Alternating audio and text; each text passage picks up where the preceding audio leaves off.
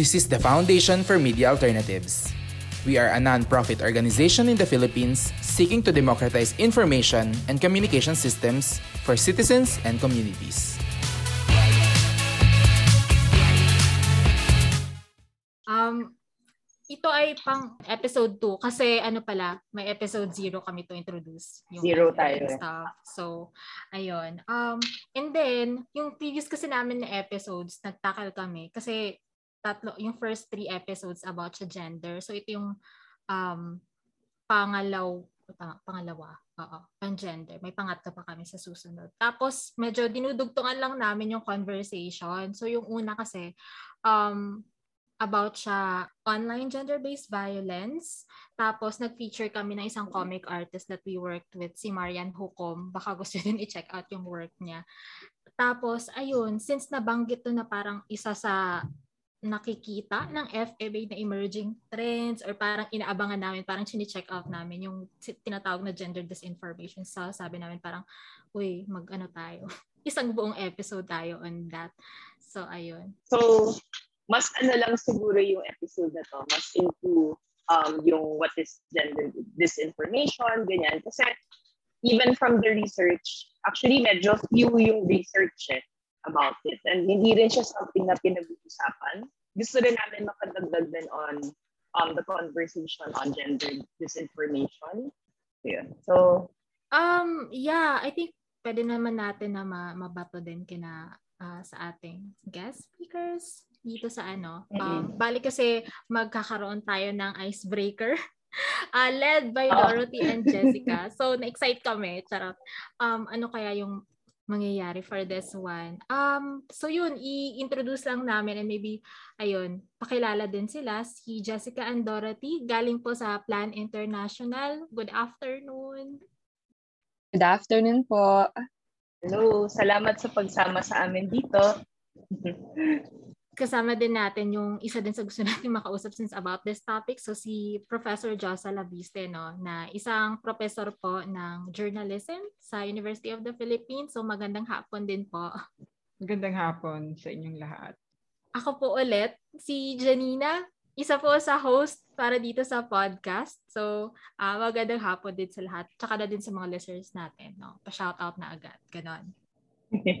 Ay, at saka ako naman si Burns. So ako din yung co-host din dito sa podcast na to. So nasa episode 2 na tayo ng Anong Connect, ang podcast kung saan nakikita ang connection ng teknolohiya at human rights. So, welcome, welcome sa lahat ulit. at ayan, pag-uusapan na natin ang nakakainit na discussion sa disinformation. Parang tayong ano, hot issue. Ayun, baka pwede na natin masimulan kung ano yung pakulo natin for this ano afternoon bago yes. Uh, Mag-game na tayo. discussion or whatever. so, hello. Good afternoon, Dorothy, Jessica. Good afternoon po, Ates. Yes, actually, meron po kaming pakulo, meron po kaming icebreaker na gusto po sana namin gawin natin before po tayo mag-proceed sa ating conversation. So, Ate Jessica here will be explaining po yung rules po ng gagawin nating icebreaker. Ate Jessica? Uh, Hello po, magandang araw po sa ating lahat and sa lahat po ng nakikinig. So before we start, uh, meron po tayong isang short uh, pakulo para po sa introduction about sa sarili natin. So ito po ay tinatawag na, kung familiar po kayo sa two truths, one lie. Each participant will mention two facts about themselves and one lie. So pipili po kami ng uh, dalawang tao na magde-decide or pipili kung alin po sa sinabi namin yung lie. And out of three given statements po. And then, kung sino po yung makakapili ng lie, dun po sa binanggit naming three statement, siya naman po yung may pagkakataong magsabi ng two truths about sa kanya and one lie. Then, huhulaan po uli. And yun na po. So on, continue na po yun. Yes, thank you so much Ate Jessica. Siguro po para mabigyan kayo ng example, mag-start po muna tayo kay, kay Ate Jessica ulit. Siguro Ate, you can introduce yourself and then ibibigay mo na sa amin yung three statements mo. Um, so muli po, uh, magandang araw. I am Jessica, 20 years old uh, from Occidental Mindoro and I'm a youth advocate of Plan International and one of my advocacy is all about ano po, economic empowerment. Ito po yung um, uh, three statements na uh, huhulaan niyo po kung alin po yung sa sinabi ko yung lie. So, una po, um, I can sing, I can dance, I love to play black basketball. So pipili lang po kayo doon kung alin yung lie. So ang uh, yung dalawang tao po na uh, maghuhula kung alin po doon yung lie ay sina Ate Jan Janine po and Ate Burns. Um, I go for Oh my gosh, feeling ko truth lahat. Tapos trick question siya eh. Um, pwede mo mag-answer na ganun. Sige, for the sake, uh, sige, since unang tanong pa naman to. Um, yung lie ay you can you can sing. I don't know. Pero feeling ko truth yun lahat. Sige, so kung pinili ni Ja ang I can sing, ang pipiliin ko naman ay yung I can dance. Yan, sige. Yun yung live. so, napili niyo Pero tama nga si Ja eh. Parang lahat nga truth eh. Oo. Sige, go. Ano yung ang lie? Nakapili po ng, ang nakapili po ng, tam, ng lie po sa sinabi ko ay si, ano po, si Miss Burns. Ate Burns po. Ah. Hindi po talaga ako, Oh, ma- hindi po talaga ako marunong sumaya. oh, but you can sing. Oh. Yes. Ang galing. Uy, Sana okay all. yan ah. Oo nga eh. What's your favorite song Oo though? nga. Or si, ano, karaoke song? Ang paborito ko pong song is Masterpiece po by Jessie J. Yun po talaga yung isa sa Jessie mga J. paborito. Jessie J pa lang, alam ko na. Okay, Ah, ako. Ah, sige. Okay. Okay. Three statements. Una, mahilig ako sa Netflix. Pangalawa, gusto ko ay ampalaya. Favorite vegetables ko. Number three, book hoarder ako. Sa akin po, Prof, um, yung guest ko, hindi ka fan ng Netflix. Parang yun yung lie for me. Sa akin po, um, yung guest ko po, um, hindi ka po kumakain ng ampalaya. I think. Uh, yeah. So the lie is actually the Netflix. Mahilig, oo. favorite ko yung Ampalaya. Tsaka nag-hoard ako ng books. Bakit mo naisip na hindi ako mahilig sa Netflix? I'm interested to know. Um, like instinct lang po, Prof. Parang feeling ko lang po mas more on into books kayo. And then nung ina niyo yung statement na book hoarder, parang dun ko na na-confirm na ah, hindi siya nanonood ng Netflix. Ah, that was good analysis. Magaling yung hunches mo. Yeah. Um, siguro po I can go next. Um, ayun, muli magandang araw sa ating mga tagapakinig. Ako po si Dorothy, 19 years old. At kagaya po ni Ate Jessica, youth advocate din po ako from Plan International Philippines. So yung three statements ko po, um, first, lagi kong nilalaro yung Rubik's Cube ko whenever I feel stressed out. Second, my favorite subject is business management.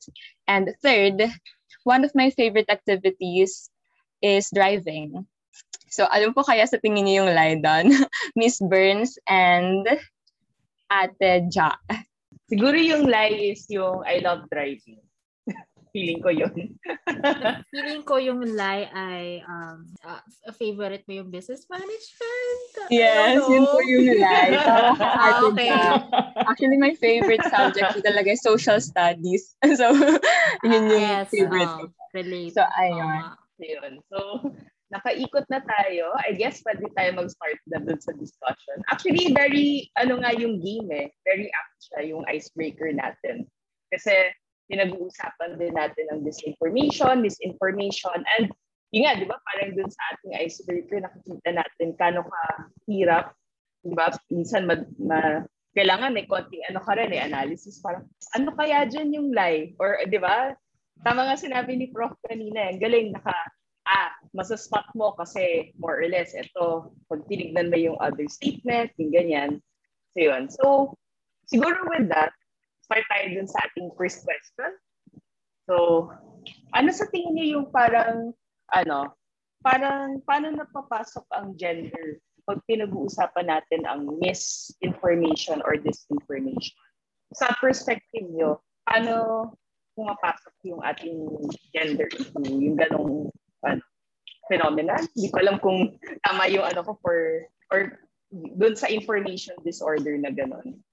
Um, before ako mag-start pala, siguro, ano lang din, background din sa disinformation saka misinformation. So collectively kasi according to first draft, um, for them, uh, dinefine nila to dalawa as actually parts of or parang types of information disorder.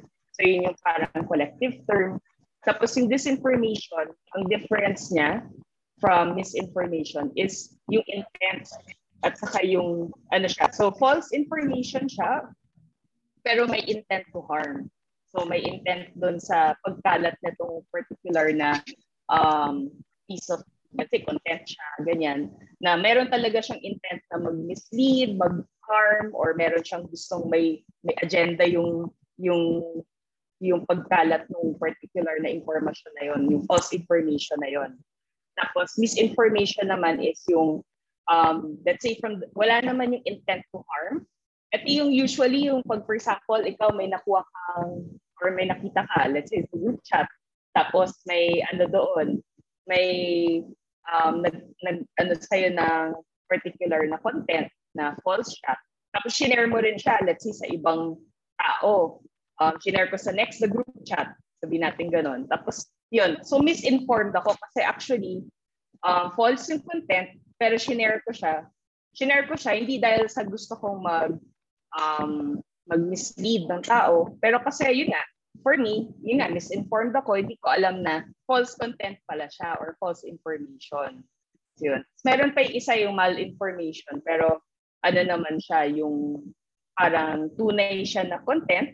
So actually, totoong um, information naman siya, pero ni-reframe siya para ma ano din yung harm. Parang ni-reframe siya para to cause harm or yung yung intent to harm nandoon din siya. So yun. So medyo handful yun. so, yun. Um, pwede so, ko ma-define anyway. yung fake news? Sige. Pwede ko. Go ahead, bro. Kasi Uh, yung information studies ngayon tried to avoid the term fake news. Kasi, di ba, sabi nila, yung fake news is a term which is quite a contradiction by itself. So, pag sinabi kasing balita, dapat makatotohanan yon at pag sinabi mong fake yung balita, yung bakit nga ba naging fake ang balita? Kasi expected na ang balita ay talagang katotohanan. Pero pag binilagay mo kasi yung descriptor na fake news, sinasabi mo na yung balita ay pwedeng gawing fake, pwedeng gawing manufactured, pwedeng gawing i-manipulate. And sa panahon ngayon, maraming ginagawa sa balita na hindi na magiging katotohanan. Because fake news is a term to define yung isang impormasyon na sinabi natin sa English, low in facticity. Konti lang yung katotohanan doon. Merong katotohanan pero possibly hindi siya katotohanan sa uh, kabuuan niya. Pangalawa, yung fake news ay ginagaya niya yung format ng balita. So yung balita na may headline, may balita, naga, parang storya siyang pagkagawa. Kasi yung story kasi na inverted pyramid, yung straight news, madali siyang gayahin na journalistic form. Pangatlo, minsan may kasama pang pictures or images or photograph na may caption, parang minsan sabi mo nga para naman siyang totoong news site kasi may yung pag yung format niya is really news format. Yung pangatlong characteristic ng fake news is yung intention to deceive and harm. So tatlo siya. Uh, first, it uh, low in facticity. Second is it mimics or it uh, approximate the news form.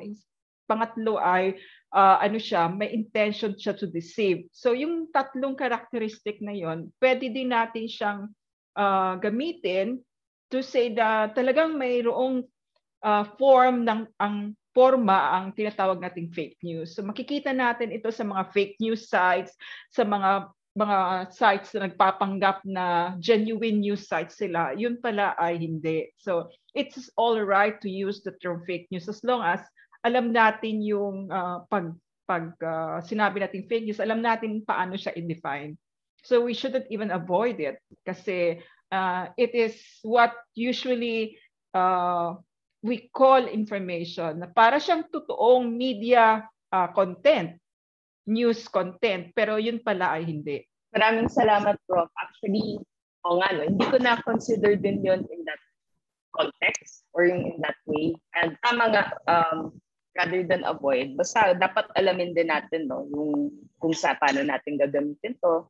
Ayun, I mean yung term na sa fake news. Actually, dun pa lang sa ano, first na, ano, dahil ka na natutunan. so yun. So, oh, ja, ano, medyo, ano ba naman medyo napakulot ako ng no, slide kasi biglang ang dami na palang terms. Wait lang. Parang, kailangan ko i-ano. But anyway, thank you for shedding light po. Kasi iniisip ko, ano nga ba yung mga example ng fake news? Tapos parang, kahit ako, personally ako, na biktima ako before. So like, ayun. Actually, yun yung sunod kong question because I'm curious then if uh, actually sa lahat naman natin halimbawa kay Jessica, Dorothy, Miss Burns, kung kayo din ba na biktima na ng fake news? Kasi I'm trying to remember yung mga instances na um, I thought they were true, pero hindi pala. Meron ba kayong mga ganong experience before? Yes po.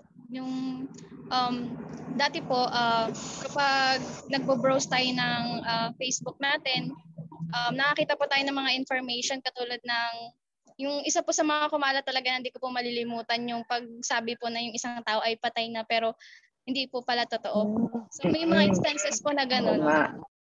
Yes, ako po ay I agree din po kay Ate Jessica. Sobrang dami pong mga parang gano'n na ginagawa siyang joke actually.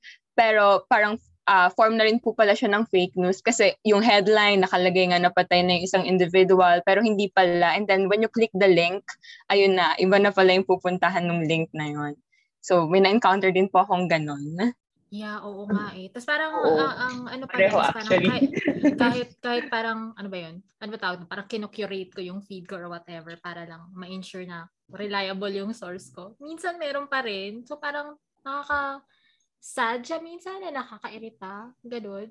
So, ayun. I, I was wondering actually kung meron specific halimbawa na naranasan si Dorothy or Jessica about um, doon sa may, meron ba kayong naaalala na instance ng um, quote-unquote fake news or disinformation? Um, especially na ano um, advocate kayo ng iba-ibang issue ng kabataan. Actually, meron nga po akong gustong i-share na isang um, experience kasi ito po na-witness ko siya like uh, first hand. Meron po kaming friend na parang nabiktima po siya ng disinformation. It is about the COVID-19 vaccine naman. So hanggang ngayon, hindi pa rin namin siya ma-persuade in a way na magpa-vaccine. So sa amin po na, na magkakakilala, siya na lang talaga ayaw niya kasi yung mga argument na galing sa TikTok, galing sa YouTube na uh, naglalaman ng mga speculation na hindi nga daw effective yung vaccine, hindi daw siya importante yung vaccine. So, dun pa lang, alam ko na ang daming nabibiktima and hindi sila hindi sila na-enlighten kung ano ba talaga yung totoo. And yung worst pa po doon, nagiging close na minsan yung mga mind ng mga, ng mga nabibiktima ng um, disinformation. And super harmful siya, especially ngayon, alam natin, health crisis with the pandemic. So talagang napaka uh, napakaseryoso niya kung titingnan po talaga na issue. Sa akin naman po, yung isa sa mga experience ko talaga na hindi ko po malilimutan is yung um, talag, dito po sa aming lugar, parang nagkaroon po ng information, may kumalat na information about sa amin pong uh, pamilya na sinasabi nila na na ano, we are ano po infected ng ng COVID-19 and sabi po nila na um, kumalat po yung balita na um, nag-positive daw po kami without valid ano po without valid proof. Kumalat po yung yung ano na yun, information na yon and then talagang um sinas na naniniwala po ako ng ang misinformation and disinformation ay may malaking epekto uh, hindi lang po sa bawat tao especially sa mga kabataang tulad ko na babae. Kasi um nung kumalat po yung information na yon talagang parang naapektuhan po ako hindi lang emotionally pati po mentally na parang uh, natakot na po akong lumabas. Kasi syempre um, yung mga tao uh, lumalayo na sila sa amin and parang um, hindi na nila kami tinatrato ng tama. So yun po yung isa sa mga experience ko talaga na hindi ko malilimutan na sa misinformation and uh, disinformation. And then nung uh, mga panahon po talaga na uh, feeling namin na yung mga tao ay uh, ginajudge na kami, um, ang ginawa po namin, um, nagpa-swab test po kami then um, napatunayan po nun na na hindi po kami uh, positive sa COVID.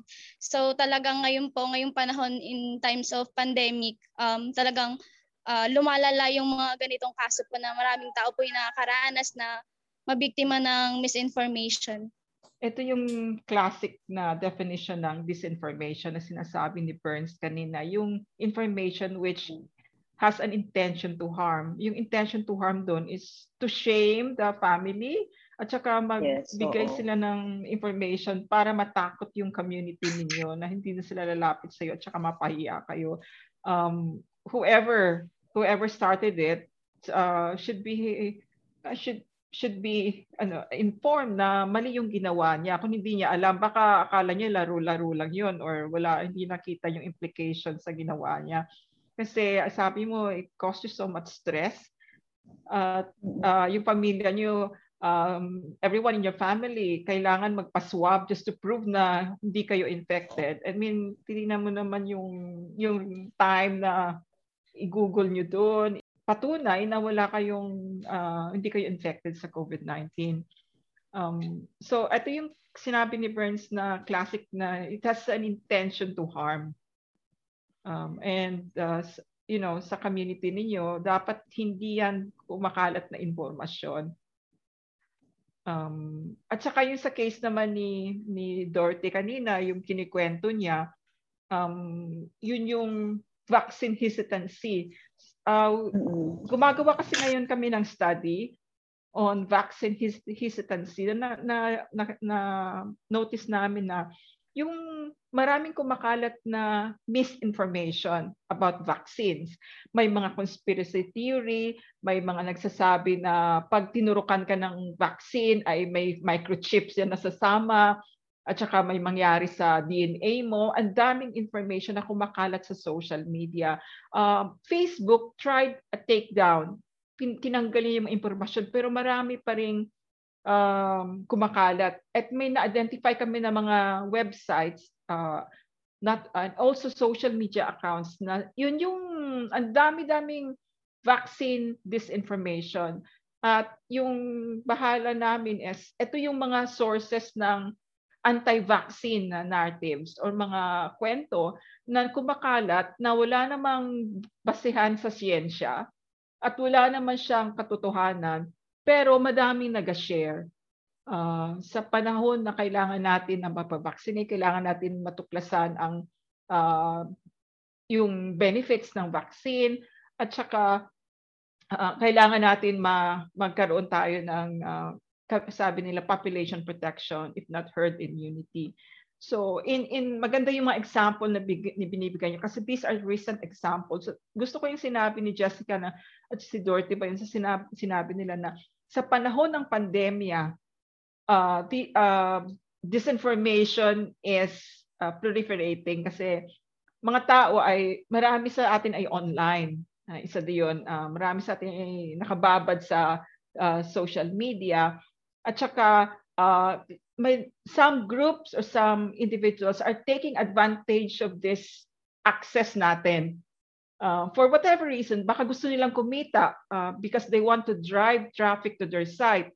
Uh, baka gusto nilang magpakalat mm, ng disinformation kasi uh, baka naniniwala talaga sila na totoo yung sinasabi nila. For whatever reason, uh, ngayon ito yung best time to to spread disinformation uh, for for economic or financial or whatever reason.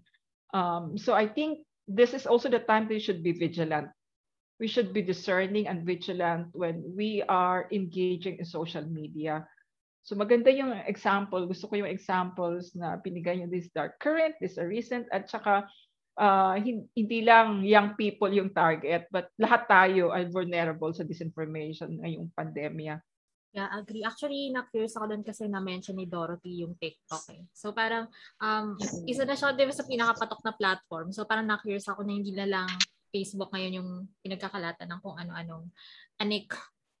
so yun. Although curious ako, um, Jessica tsaka Dorothy, kung paano, nung, nung na-encounter niyo, for example, halimbawa yung friend ni Dorothy, um, nung napansin mo yun, ano, paano niyo, kinout niyo ba yung, yung friend mo or kakilala mo or paano yung nangyari after? Like, what action yung um, pang-counter nyo doon? We presented information about sa vaccine. Tapos, um, kami po kasi magkakaibigan, nagpa-vaccine na kasi kami. So, parang sinasabi namin na wala naman kaming na, na ano, na feel na sa any side effect. And then, ayun po, like, tinry talaga namin siya i-convince. However, firm na po siya dun sa stand niya eh, na ayaw niya talaga parang hindi daw po talaga siya helpful sa kanya. So, I talked to my mom actually, to sabi niya, parang okay lang yan, wala ka na magagawa if ganyan. Parang try to convince na lang your other friends para mas marami ka pang ma-encourage na magpa-vaccine din. So, ayun lang po, parang super nasad lang talaga ako doon kasi super um, I know na harmful yung naging effect nun sa kanya, nung information na nakuha niya. Kasi it's about health na eh. Lalo na ngayon, because of this information, nangyayari siya sa mga girls and young women and and even sa mga youth and anyone actually. So ayun po. Sa akin naman po nung mga panahon po na yun na nakakaranas po kami ng uh, ganong pangyayari po. Ang ginawa po namin, actually po kasi kaya po kami um, uh, na napabalita na ganun po. Um, namayat, namatayan po kami ng tita namin which is ang na may sakit po talaga siya. Ilang years na po yung sakit niya na hindi po nagpaparamdam sa kanya and then nung itong panahon po ng pandemic, bigla na lang po siyang sinumpong na sakit kasi meron po siyang epilepsy. And then nung dinala po namin siya sa hospital, um, doon na po nag-start na magkalat yung um, yung sinasabi nila na ay uh, baka daw po infected kami or positive kami sa COVID kaya dapat daw pong iwasan. So ang ginawa po namin noon, um, hindi po kami talaga nagluksa, talagang pinigil po namin sa loob namin yung yung sakit po talaga na nararamdaman namin. And hanggang ngayon po, napakasakit po na hindi po namin na bigyan ng maayos na nilamay yung tita ko kasi yun na po yung ginawa na sinasabi nila na positive daw po. Pero meron pong result. Pero yung sa amin po na sinasabi nila, talagang pinatunayan po namin. Ang ginawa po namin, 14 days po kami na natili sa bahay. And then, iniwasan po talaga namin umiyak. Iniwasan po namin um, mahabag dun sa sitwasyon namin. And then po, um, after po ng 14 days talagang kahit po nakakarinig kami ng mga ganong salita, nilaksan po namin yung loob namin. And then, um, yung sarili namin, um, gumawa kami ng iba't ibang mga activity na maibabaling namin yung attention po namin din. And then po, lumipas po yung 14 days na yun na walang labas-labas po. Talagang pinatunayan namin sa mga tao. Dumating po yung time na nagpa-swab test na kami and then dumating yung result, parang yun na po yung naging ano, naging patunay sa mga tao na uh, sana in this time, sa halip na husgahan natin yung mga tao, magawa agad tayo ng konklusyon. Um, tulungan na lang sana natin instead of pagkakalat ng mga balitang wala naman pong katotohanan. So for me po talaga, in my own experience, kailangan po talaga tutukan tong issue na to kasi nakapekto po to hindi lang sa ano po, sa emotional kundi po sa mental health. Yung um, yung school ko po naapektuhan and also parang nagbaba po yung self-confidence ko. Hindi na po ako ganong lumalabas ng bahay and then ayoko na pong makipag-communicate sa ibang tao. So for me po talaga, kailangan na i-emphasize yung mga kalagayan po ng mga batang babae kasi yung misinformation po, yung disinformation, yung pagkakalat ng information intentionally, intentionally or not, may epekto po talaga yun sa buhay ng bawat kabataan, especially po sa mga babae. So yun po. Thanks, Jessica. Ah, uh, grabe. Yun talaga yung yung burden ng pag-prove of something talaga, hindi lang siya basta-basta. Kaya um, sobrang yakap, Jessica. And then, uh, yun, so sorry to hear that. And ayun, I'm sure um, sana ay meron tayong ano din talaga eh, ma, ma, ma, ma-take care natin din yung isa't isa para meron tayong in a way like stronger social support to fight against yung mga ganyan. Kasi grabe din yung impact niya no? Sa case ni Jessica yes, ito yung uh, effect ng I think yung discrimination um, othering, True. yung us and them. Hindi lang yung sa sexual orientation or hindi lang sa gender, but also in the pandemic, in the time of pandemic na yung healthy body as against body that is not healthy. So yung mga tao, akala nila ay wala silang sakit at dinidiscriminate nila yung mga taong may mga kapansanan at may masakit. uh, this is actually a form of discrimination. And uh, analogous to that is gender discrimination. Yung isang grupo na uh, ng mga tao because of their uh, sexual or gender orientation, they feel superior, tsaka i-discriminate nila yung iba. So I think this is, uh, kung gender man yan, or health man yan, or uh, ibang klase ng identity, dapat hindi na iwasan natin ang mag-discriminate at yung effects na yon ng ng ganong forms of form of discrimination sa case ni Jessica is malala. Um, kasi ang um, namatayan they're ready namatayan nga na sila and they were mourning and yet uh, the whole community kasi 'di ba sa community natin pag ikaw ay uh, namatayan ikaw ay may um, nag-undergo ng ng ganung experience dapat tulong-tulong, dapat i-embrace ka ng community. And yet sa kanilang case, ay uh, na-experience sila ng discrimination. I think um, in, in many ways, uh, dapat iwasan natin yung discrimination. And, and we notice that disinformation is complicit, is part of that process of discrimination. Yung mga salita na hindi dapat at mga salitang walang basihan at mga salitang nakakasakit. Um, this uh, this this should be avoided in a community. Kasi hindi naman natin ginusto yung yung nangyayari sa atin sa pandemic. When people go out yung yung sinasabi ah pasaway yan kasi nag-violate sila ng ng uh, quarantine. Sa totoo lang yung mga tao na to kailangan nila mabuhay. Lumalabas sila naghahanap ng trabaho at uh, hindi nila gustong magkasakit kailangan nila magtrabaho. So we shouldn't be blaming everyone um, for what happened to them. Biktima na sila tapos i-blame mo pa. So dapat natin tulungan. And yung masakit lang dito, yung information uh, na pinapakalat ay party to this process of discrimination.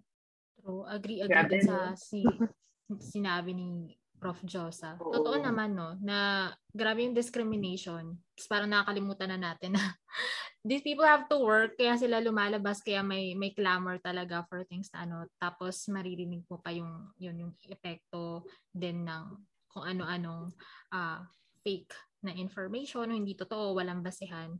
Although, since nabanggit po, ayun, ni, na, ni Jessica, no, tsaka ni Prof. Josa, yung about sa patungkol sa kababaihan, um, Prof. Josa, paano po ba pumapasok yung usapin ng gender o kasarian sa disinformation?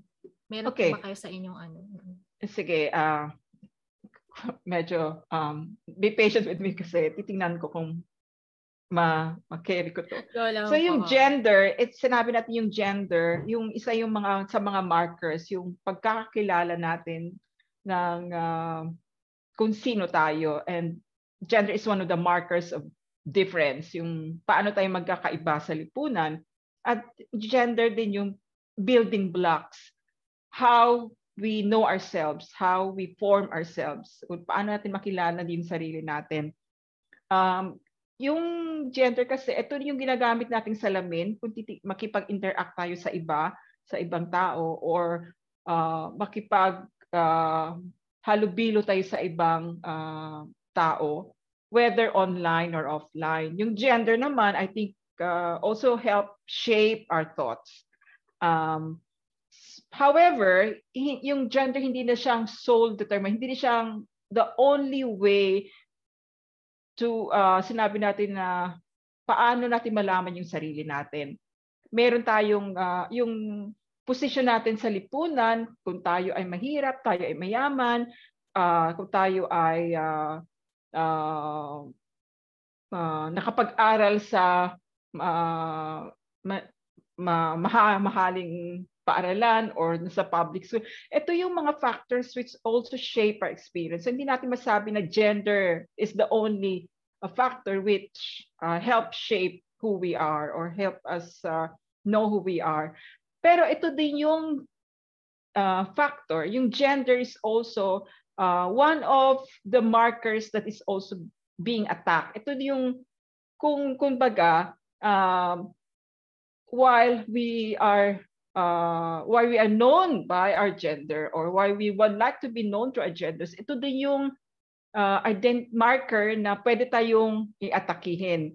Uh, halimbawa, uh, pwede tayong atakihin dahil mahirap tayo, pwede ding atakihin dahil uh, tayo ay babae, lalaki, or trans people. So uh, these markers of identity help us know ourselves, but also uh, these markers of identity also make us vulnerable. Kasi may mga tao nag-discriminate because of these identity markers um, dahil mahirap ka, dahil uh, LGBTQ ka, dahil babae ka, um, which is I think uh, dapat hindi kasi this is this markers of identity are very much part of us and this is part of our being human. And yet, ito yung ginagamit kung paano tayo ay i-dehumanize, pa- paano tayo i-discriminate. At kaya, kaya kailangan natin ipaglaban yung identity markers na ito kasi uh, this is part of who we are as human beings and we shouldn't be discriminated based on our economic standing, based on our social standing, because of our gender preferences, because we're a girl, because we're girls, because we're women, or because we're men or trans people or LGBT. So yun yung uh, palagay ko na dapat natin uh, titingnan kung bakit bakit ba yung pagkatao natin ay atakihin just because there's as there are certain aspects of ourselves uh, that we happen to present to the world da, bakit nagiging basis na for discrimination uh, of people of young girls or women so yun uh, yun yung yung idea ko on why is it that my gender discrimination and my gender disinformation online uh, online Um, pwede po ba akong yeah. mag-share? Like, yes, um, dun po sa shinare po ni Prof. Josa, dun ko po talaga, I mean, mas na-realize na, yes, we are all affected, like everyone, regardless of your gender, affected tayo ng misinformation and disinformation. However, yung gender, dito na siya pumapasok kasi kagaya nga po ng, ng na-mention ni Prof. Josa, itong mga identity marker natin, it is being used against us to discriminate us. And sa akin pong perspective as a girl, um, mas nagiging at risk po kami sa misinformation and disinformation at mas nagiging negative yung impact kasi yung mga mga information na pinapresent online, nakatarget siya sa aming mga uh, batang babae at mga kababaihan. So kung makikita po natin ako po personally, ang dami kong na-witness na mga online posts in, in different social media platforms like yung mga posts po about um, about kung paano daw dapat, quote-unquote, uh, mag-behave ang isang babae, paano dapat um, mana, uh, manamit parang kung baga saan ba siya belong sa isang society, sa isang community, ano ba yung role niya. So dito po, kapag ito yung mga uh, information na nakikita ng mga girls and young women online, ang nagiging effect niya is nahihinder yung potential nila. Kasi kumbaga, pinapresent sa kanila na ito ka lang. Like, kino-close kami sa isang, um, sa isang category na ito lang yung pwede sa babae. Ito lang yung pwede sa mga batang babae. And I think ayun po yung reason kung bakit super harmful sa ating mga, lalo na sa aming mga batang babae, ang misinformation and disinformation because of this harmful content na tinatarget sa amin, na kami mismo yung nakaka-experience, sa amin lang, uh, nagiging unique experience siya. So ayun po, would like to uh, to share that po talaga kasi it's very relevant. Ako, I have um, cousins na mga girls na younger sa akin and then they would say na, Ate Doti, uh, buti ano parang buti hindi daw ako natatakot na mag-speak out na mag-share ng mga different uh, like opinions ko sa social media sa Twitter and Facebook. Kasi sila daw po nakikita daw nila na hindi dapat ganun ng isang babae. Dapat tahimik. Di ba tinuruan po tayo na dapat uh, mahinhin ka lang ganyan. Hindi ka pwedeng magsalita. You cannot um give your opinion kapag may mga conversation. Pero ako po sa mga na-experience ko in different um, advocacy works, sa mga different um, events na nag-volunteer ako, I learned that hindi, um, if gusto talaga nating i-advance yung gender equality, we need to include women. We need to include girls. Kung ano yung perspective nila. Hindi natin ma-achieve yung goal natin if hindi sila kasali sa conversation. So, ayun. Gusto ko lang po talaga i- i-share yung perspective ko na iyon. Maganda yung sinabi ni Jessica kanina na uh, this is information that targets women and girls. So hindi naman siya, hindi siya general trolling na kahit sino tinatarget niya. Ito talaga yung gender disinformation. Um, ito yung nagtatarget ng, ng mga ng women, uh, adult, older, or young women. And usually, ito yung sinasabi niya na uh, threatening and uh, with sometimes with insulting language And iniinsulto nila yung mga babae or yung mga appearance ng mga babae. Uh, mataba ka, pangit ka. Um, that's the way they use yung how gender disinformation is using a particular language. Um, kasi minsan kasi you it it is accompanied by hateful language. Wa, ano ba itong it could also constitute cyberbullying and harassment. Kasi yung tinitingnan nila, they are targeting you just because you're, you're using a particular platform, that they are targeting you because you are you are uh, a young woman. Um, and uh, may mga norms sila na sini-impose para silang police na dapat yung babae ganito lang, dapat hindi ka hindi mo ika-counter yung disinformation, dapat manahimik ka lang, mag-like uh, ka lang and uh, heart pag nagsasalita ka na, nag uh, nag-argue ka, eh, talagang kinukuyog ka na ng mga ng ng mga uh, tao na and they deploy this what we call uh, gender disinformation. And uh, sinabi ko nga it is always accompanied by hateful language that insults women. Uh, and uh, they also mock the appearances of uh, women And these sometimes these are coordinated attacks. Kasi uh, minsan isa lang sila, akala mo isa lang, yung pala madami sila. Um, and they can also tell their friends na, oh, ayan, targetin mo yan. And so this, and that, sanabi ko nga, this would eventually constitute cyberbullying and cyber harassment. Oo. Grabe, actually, naalala ko rin kasi before dun sa mga uh, part din kasi ako sa mga groups na yung sa biking. Mahilig ako mag-bike. Tapos, grabe pag yung kung paano sila mag-ano pag masala na kung babae tapos sabihin nila na ah wala ka namang alam eh kasi babae ka or hindi ka naman mukhang cyclist eh kasi malaki kang babae eh, yung of course in a more hateful way pagkasabi tapos yung kahit na yun nga eh parang gusto mo nandun ka para maka kuha ng information, ganyan. Pero kinukuyog ka or isinesexualize ka kung hindi naman yung ano. Kaya ang grabe yung ano din eh, yung epekto pag nakuyog ka na in that way na parang grabe. Tapos talagang personal attack kung personal eh. Kung ano yung, kasi kung nabanggit earlier, di ba, yung gender mo, yan yung parang part of yung identity mo rin. It's talagang kung umaabot na sa point na lahat na lang ng, ng about you na minsan personal na. Ganun na yung atake just because na wala, gusto nila i-continue na either mag-discriminate or maka ayaw lang nila na kasama tayo sa usapan. Kaya naalala ko kasi yung, yung pagkukuyog, pag gano'n ano. And even if nagsispeak up ka, for, for example, na um, naging issue din yun eh, yung parang yung pananamit ng babae sa habang nagbabike, parang dapat ganito yung suot.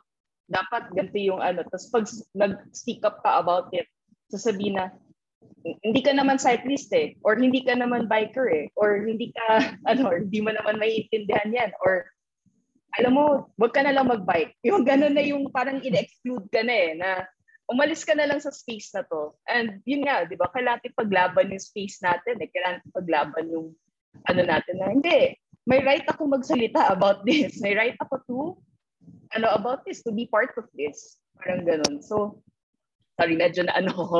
Kasi, na, na, pag na, grabe kasi din yung experiences natin, I think, when it comes sa sala na pag sa mga online spaces. Kaya yun. Maganda ano sa yung... tingin nyo rin yung... Ay, sige, go, Pro. yeah, um, kasi sinabi ni Burns, um, yung ano ba yung epekto? What, what are the effects of uh, yung gendered na disinformation or attacks against women. So yung mga negative comments, yung mga insulto, yung name calling, yung threats would affect us women and girls psychologically. I think sinabi na to ni Dorothy kanina tsaka ni Jessica, yung emotional reactions natin includes uh, include would include crying, shock, anxiety and withdrawal um, yung prolonged exposure natin sa mga negative comments na na-atake tayo sa social media would cause so much mental stress. And uh, minsan sabi mo, ayoko na mag online, mag-withdraw na lang ako, ayoko nang mag online, mag Facebook or mag Twitter or mag uh, uh, interact sa social media kasi negative yung experience mo. And sabi nga ni Burns ay why are we why are we withdrawing when there's supposed to be a space for us where we find our voice when we could have our say. And suddenly gusto nila tayo paalisin sa spasyo ngayon um just because uh, nagsalita tayo and I think we should reclaim the space. Na social media should should uh, be a space where we can have our say, we can have our, um, you know, we can speak our minds, and hindi tayo dapat umalis kahit na gusto nila tayong paalisin. Diba? Um, uh, I think you will agree with him na we shouldn't yield this space so doon sa umatake sa atin. Yun lang yung masabi ko doon sa, and I totally agree with you na it's not easy to be personally attacked online. And ano po, um, gusto ko lang pong i-share yung about po dun sa um, isa po sa mga naobserbahan namin dun sa may as isa pong advocacy na sinusuportahan namin which is yung pag uh, pagtigil po sa teenage pregnant pag ano po pagtigil po sa teenage pregnancy. Um usually po kasi kapag sinabi pong teenage pregnancy, parang yung sisi po palaging doon napupunta sa mga batang ina, sa mga batang magang nabubuntis.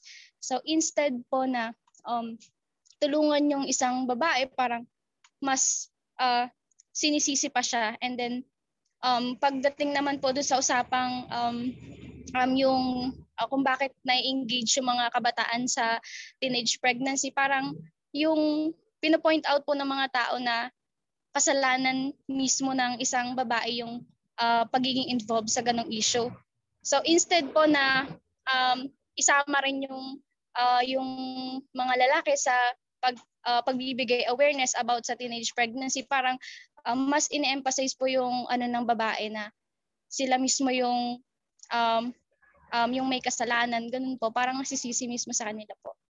Sa tingin ko rin, parang ano, no? Ang daming, I mean, lag, more or less, lagi itong um, nangyayari sa atin, ganyan. Pero, medyo nagsimulan na yung usapan about this, yung, yung nga, reclaiming the space, ganyan. Ano pa kaya yung mga pwede natin actions na gawin para labanin yung gantong kinds of disinformation? Masala na yung gantong grabing, kasi kung gender disinformation, mas ano siya eh, paano ba? Mas personal, mas masakit actually, and mas ano din siya eh, parang talagang, kumbaga, ang ano niya, yung epekto niya sa atin. Nabing, nabanggit din ni Prof kanina at saka from yung mga pag-share din natin ng mga experiences, yan, makikita talaga natin kung paano siya kagrabe. So, aside from yung reclaiming sa space, ano yung mga pwede kaya nating actions? Or at least meron, baka meron din kayong ma-share na um, nagawa na ito nakatulong sa akin, sa akin po, I would like to um to share my perspective dito. Pero before po yun, I agree po talaga kasi um, Ate Verse ako din, like personally, maraming mga groups sa Facebook, di ba po, kung saan pwede kayong supposedly, pwede kayong magbatuhan ng mga intellectual na arguments, ganyan. Kaso ang nangyayari, andun yung mga trolls. So kapag nakita nila yung argument mo about something, ia-attack ka parang okay naman sana na, ma- na magbigay ng mga perspective if yung intention nyo, both parties, is mahanap kung ano ba yung, yung truth, kumbaga na sinisik nyo. Kaso ang nangyayari po ang ending, kapag babae, na, ang ginagawa talaga nila, inaatake nila dahil babae. So more na, na, na personal. And then, ako po nung na-experience ko po siya and yung mga college friends ko din, na-experience din nila yon pinag-uusapan namin. Hanggang ngayon, hindi pa namin alam actually kung paano, kung paano talaga siya um, solusyonan kasi hindi naman namin control kung sino yung makakausap sa online platforms. Pero kami po within the group, um, super swerte ko lang din with them kasi we are like-minded. So kapag na-stress na talaga kami, gusto namin mag-vent out. So we have our group, nag-share po kami ng mga experiences namin, ganyan. Tapos um, we provide comfort din sa isa't isa na hindi mo yung kasalanan, ganyan. Parang mali nga yung kanya kasi fallacy yung pinesent yung information sa'yo, like inaatake kanya personally. So ayun po, para sa akin nakakatulong talaga na makahanap tayo ng network, makahanap tayo ng group of friends na uh, we, na nag-share ng mga almost same perspective with us and you may healthy relationship po with them. So ayun po yung share ko ate. Sa sa akin naman po um uh, we need to educate ourselves ourselves and also uh, habang tinutulungan po natin na i-educate yung sarili natin, dapat i-share din natin yun sa iba, sa iba pang mga kabataan para uh, matulungan din natin sila na maging aware dun sa issue na yon. And also po, uh, kailangan din natin i-emphasize yung kahalagahan ng fact-checking ngayong uh, pandemya kasi um, kapag ang bawat isa po sa atin ay merong sapat na kaalaman kung paano po i-alamin yung information kung ito po ba ay um, totoo or hindi, parang sa tingin ko po, uh, makakatulong po yun para uh, malesen yung mga uh, mga shared information na um, hindi po totoo. And also, kapag nagawa po na, nagawa na po natin 'yon, inassess na natin yung sarili natin, ano ba yung pwede nating iambag and na-educate na rin natin yung sarili natin, um, siguro po kaya na nating makipagtulungan sa iba't ibang institution like Plan International or government po na gumawa ng mga hakbang para po dito sa issue na to. What actions would we recommend to combat disinformation affecting women and girls? Um, yung isa siguro is yung social media platforms, they have a feature na pwede kang mag-report ng objectionable content it could be bullying. So Facebook, for example, may mga uh, content na pwede mo siyang i-report sa platform.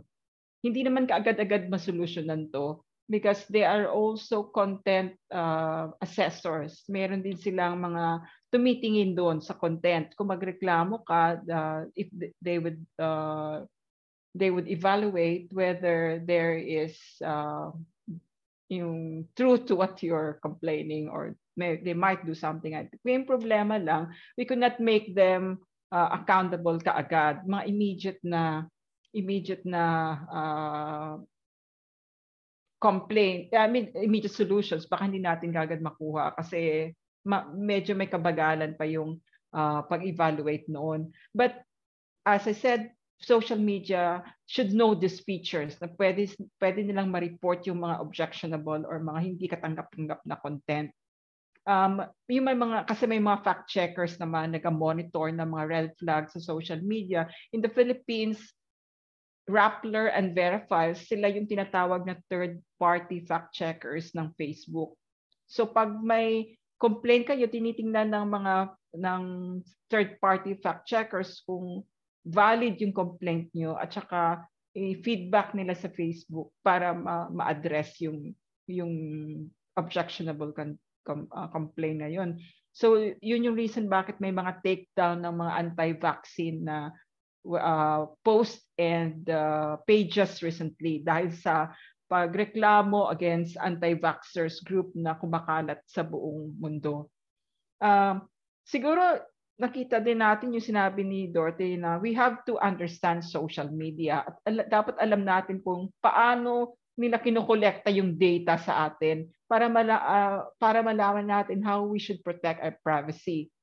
At uh, tama yung sinasabi na kanina na we should protest, we should object. Kung titing kung sabihin na, na sinasabihan tayo na uh, shut up or we should not actually back down, we should talk back um, ma, ma, maganda rin yung may support system tayo online, but eventually, uh, we should also try to understand na sa, sa lipunan natin, sa realidad, hindi naman lahat ay iisa lang ang opinion.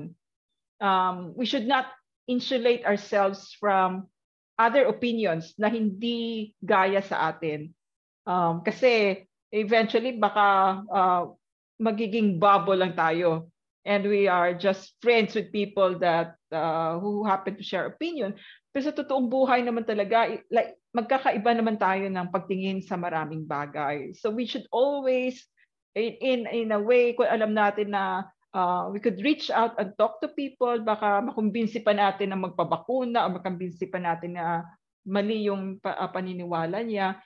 But we also uh, would be aware kung totoo ba silang tao, we should invest time with them, discussing with them. Pero kung troll naman, I mean, it's useless. We should stop engaging with those uh, toxic and harmful comments. So, dapat, dapat alam, alam natin kung kailan tayo mag-engage, kailan tayo mag-disengage, at anong, anong value ng engagement ang makukuha natin. So, I maganda yung ano eh awareness ninyo Jessica at Dorothy dun sa disinformation and how you should protect yourselves and how you should engage in the community.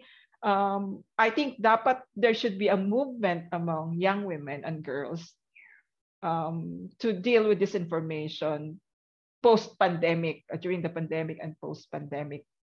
Um, kasi yung problema lang na narinig ko, online learning lang eh. Uh, yun yung mga usual problem ng mga kabataan ngayon, hindi pa natin napag-usapan yung sinasabi nyo, yung na-discuss nyo, which is, I think, it's just as worrisome as online learning na deficits. Dapat maganda yung na-bring up ninyo na concerns na during this pandemic, um, hindi natin na, natingnan. We missed out on that. Uh, I have to apologize. I'm an adult. I'm in the in doing disinformation studies, and I'm just looking at online learning, uh, saka kasi yung experience ko, at saka yung mga anti-vaccine na narratives, hindi ko nakikita yung impact ng discrimination and shaming sa mga bata na or sa young women na na-experience nyo.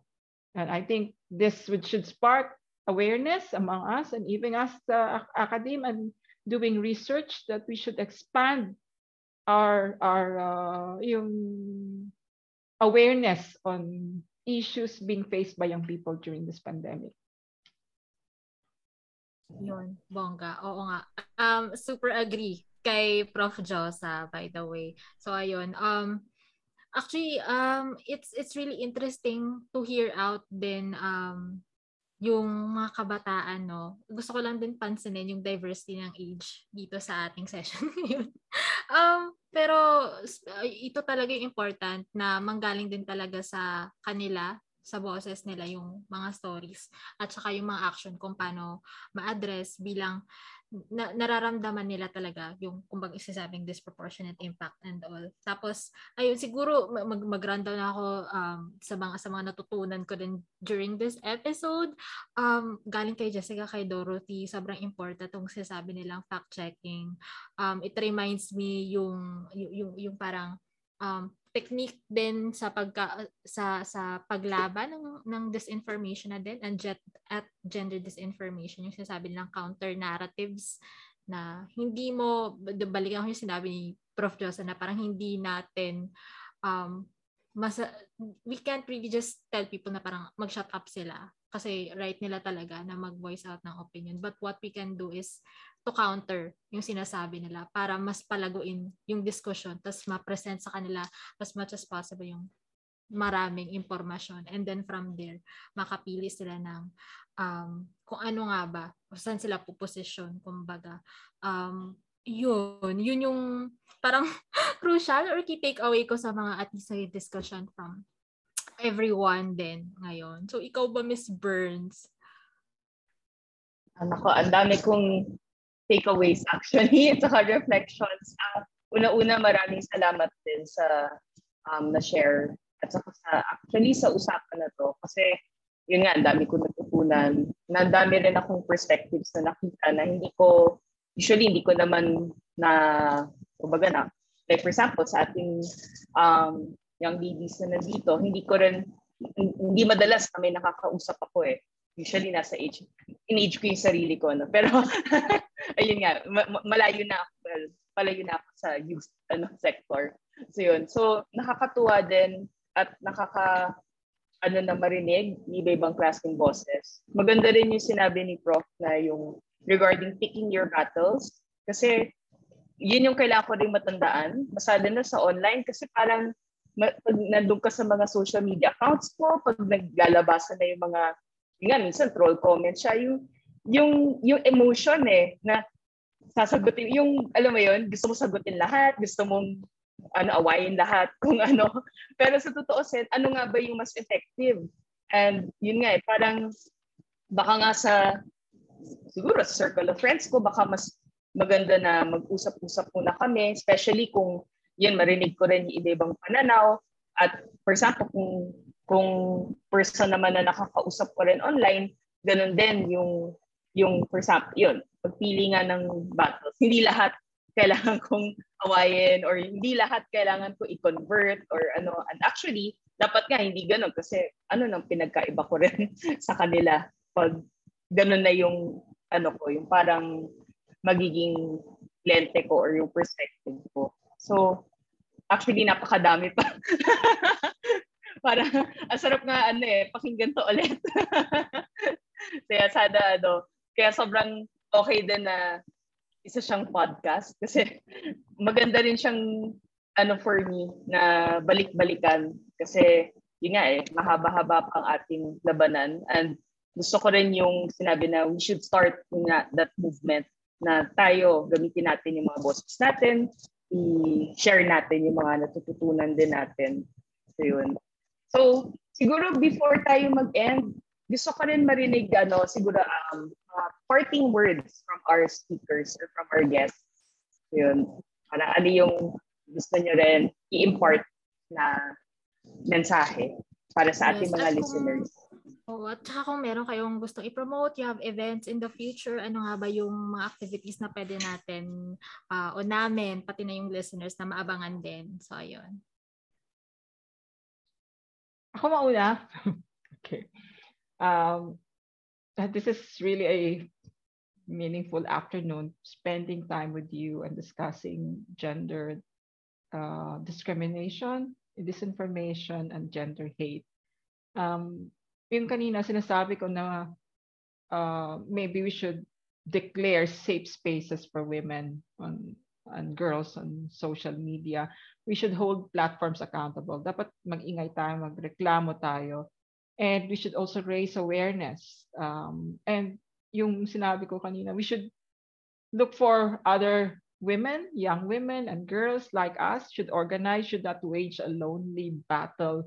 Marami sa ating ang uh, naka-experience ng cyberbullying and gender hate, uh, we should stand together and demand a safer safer space sa social media. Because marami namang babae at mga kalalakihan na susuporta sa atin or sa inyo. So, create a hashtag. Minsan mas madaling kumalat pag nasa hashtag and compile the comments and report or file a complaint uh, sa sa authorities, uh, sa social media platforms then we should turn our sorrow and anger and anxiety into defiance. If you write, you should, uh, if you're a writer, you should write. If you're a visual artist or a performer, you should paint or perform. You turn to your art or to resist. So yung, yung mga talents natin could also be a form of defiance. By the way, sa 2022 elections, meron kaming project on fact-checking yung plano namin mag-create ng training uh, waves of training for uh, radio practitioners. Yung mga nasa members ng kapisanan mga broadcasters sa Pilipinas, uh, yung mga radio and TV practitioners all over the country. So i-train namin sila kasi uh, kailangan kasi sila yung boses sa community kasi mas malapit sila sa mga tao sa community, nakikinig yung mga tao sa radio.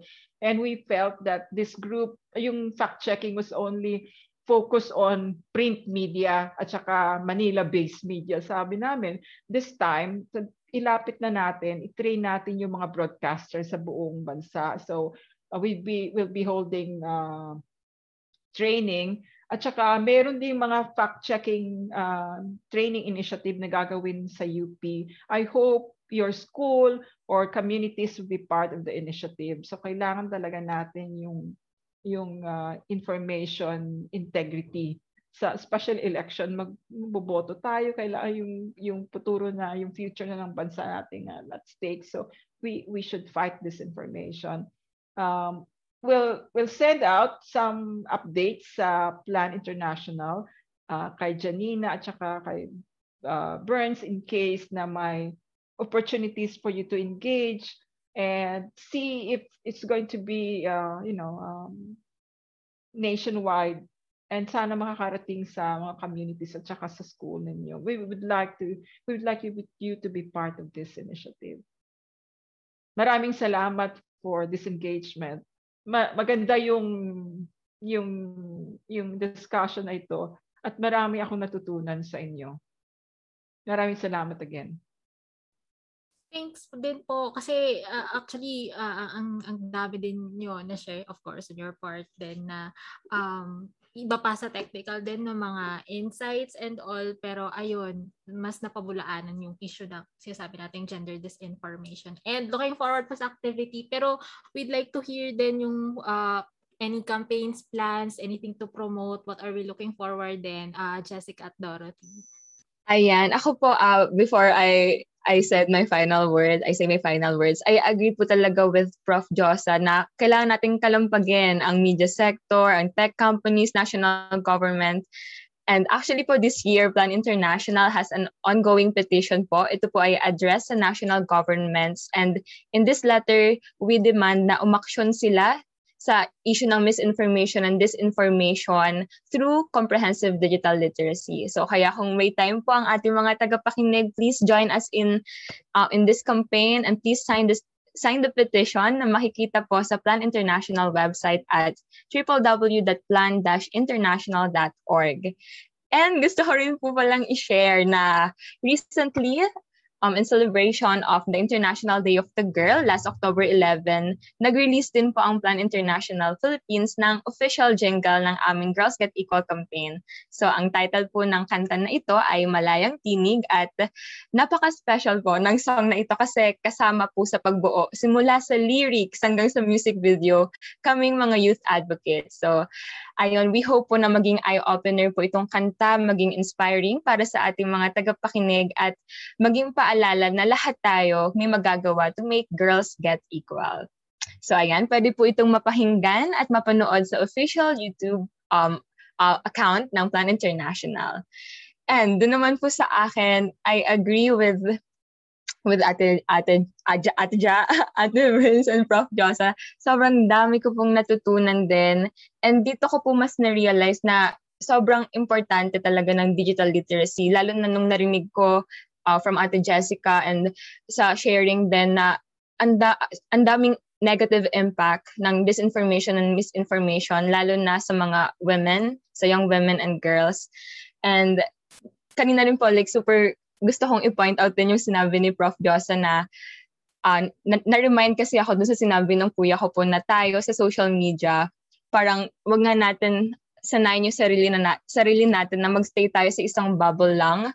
Wag nating isurround yung sarili natin ng mga may uh, same perspective lang. Dapat mag-seek out tayo, makipag-usap tayo with other people and we try to talk talaga, we try to discuss things para malaman natin yung iba't ibang perspective and in the end, para makapag-persuade din tayo ng mga uh, kaya nating i-persuade and tayo din para makapag-unlearn and makapag-relearn din tayo on our own. And ayun po sa ating mga tagapakinig, uh, I hope marami po kayong natutunan sa chikahan na ito, especially yung mga pwede nating gawin, tayo personally kung paano natin ma-stop yung spread ng misinformation and disinformation. And gusto ko lang po sabihin na together, sama-sama po tayo, let's raise awareness on this issue and let's urge talaga the government sectors, the tech companies, social media companies, and other sectors to help us. And I would like to end this um, mini speech with what Helen Keller said Alone, we can do so little, but together, we can do so much. And thank you so much po. Bongga. Natouch ako, wait lang. Medyo ano, ayun, ang galing niya to, to just hear those words. Parang ang affirming niya ulit sa work um, that we all do. Um, so yun, um, anything else? Meron pa ba kayong mga mensahe? Uh, Jessica, um, kamusta? Uh, meron ka pa bang gusto ding maipromote kasama dun sa nabanggit ni Dorothy? So, sa ano po, isa po sa mga realization ko po after the, after this po ay um, bilang isang kabataan, um, dapat po na makialam tayo and um, dapat maramdaman po natin na meron po tayong bosses uh, bilang isang kabataan sa mga issue na nararanasan natin sa society. And also po, um, lagi po nating tandaan na bilang kabataan, uh, yung word na kaisa na nangangahulugang kabataang aktibo at may inisyatibo sa pagsugpo sa mga suliranin sa ating lipunan. So, kaisa dapat po tayo sa paggawa ng mga hakbang, kaisa dapat po tayo sa mga kabataang babae sa paglikha ng mga ng mas ligtas na mundo at mas ligtas na online world. May magagawa po tayo at mahalaga po ang ating mga bosses. Yun lang po at maraming salamat po. Okay lang mo ba na mag-add pa ako ng isa pang promotion? Last na po. Go ahead. Oo, go ahead. Sige, sige. Ayan, so last promotion na po sa ating mga tagapakinig po. Kung gusto nyo rin po ng dagdag na kaalaman tungkol sa gender disinformation, pwede nyo rin pong i-download ang latest research ng Plan International titled The Truth Gap na makikita o maa-access sa www.plan-international.org slash publications slash truth-gap. Thank you so much po. Maraming salamat. Yeah, pero for now, no, ayan, dito natin isasara actually yung discussion at maraming salamat din sa Plan International at kay Professor Josa Labiste para sa pag-guest ngayon sa discussion. At ito na naman po ay isang episode ng Anong Connect. Maraming salamat po. For the next episode of Anong Connect, the podcast, we will continue with discussing about the advocacy to push for a feminist internet. No more on this topic. Stay tuned for the next episode of FMA's Anong Connect, the podcast. Listen free on Spotify.